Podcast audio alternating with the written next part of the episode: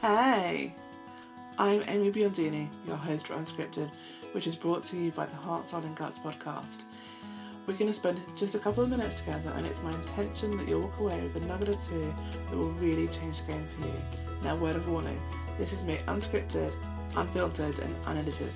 So if you're ready, let's do this.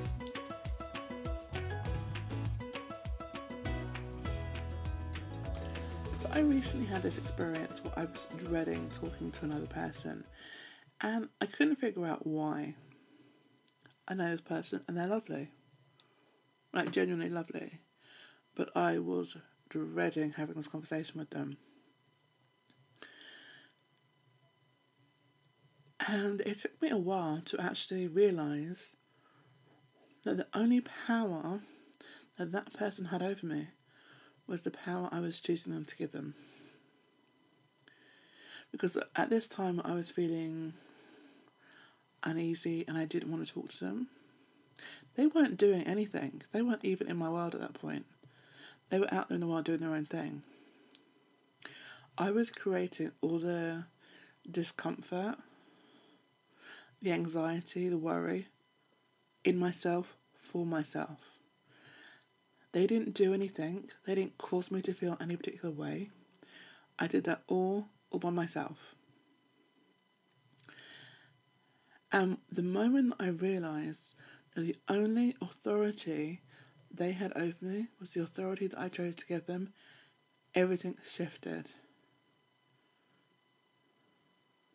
Because then it, it became not about them, but about me. And I started asking myself the question is why am I doing that? Why am I in that moment choosing to give my power away? And that was an incredible shift because it, it turned everything from me externalizing what was going on, what I was experiencing, and putting putting it all on them to bring it back into myself and think, okay, what am I doing? what am I choosing? Why am I choosing that? Because that allowed me to open up as to how I could then work through it. And actually realizing that what I was talking about, I didn't really want to be talking about. And that was the tension within myself. But by knowing that, I could do something about it. So, what I encourage you to think about today is where you have an interaction with somebody and it feels like they make you feel a particular way, is to realize that the only power to affect you is they have is the power that you give them. So bring that power back in house, back into you, and start asking yourself the question of why do you feel that way?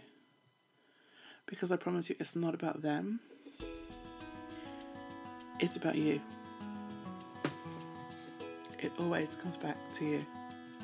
Thanks for listening. I'm Amy Biondini, and I work with smart, creative women who are ready to make a change in their life. Women who are ready to stop living small and instead step powerfully into the future.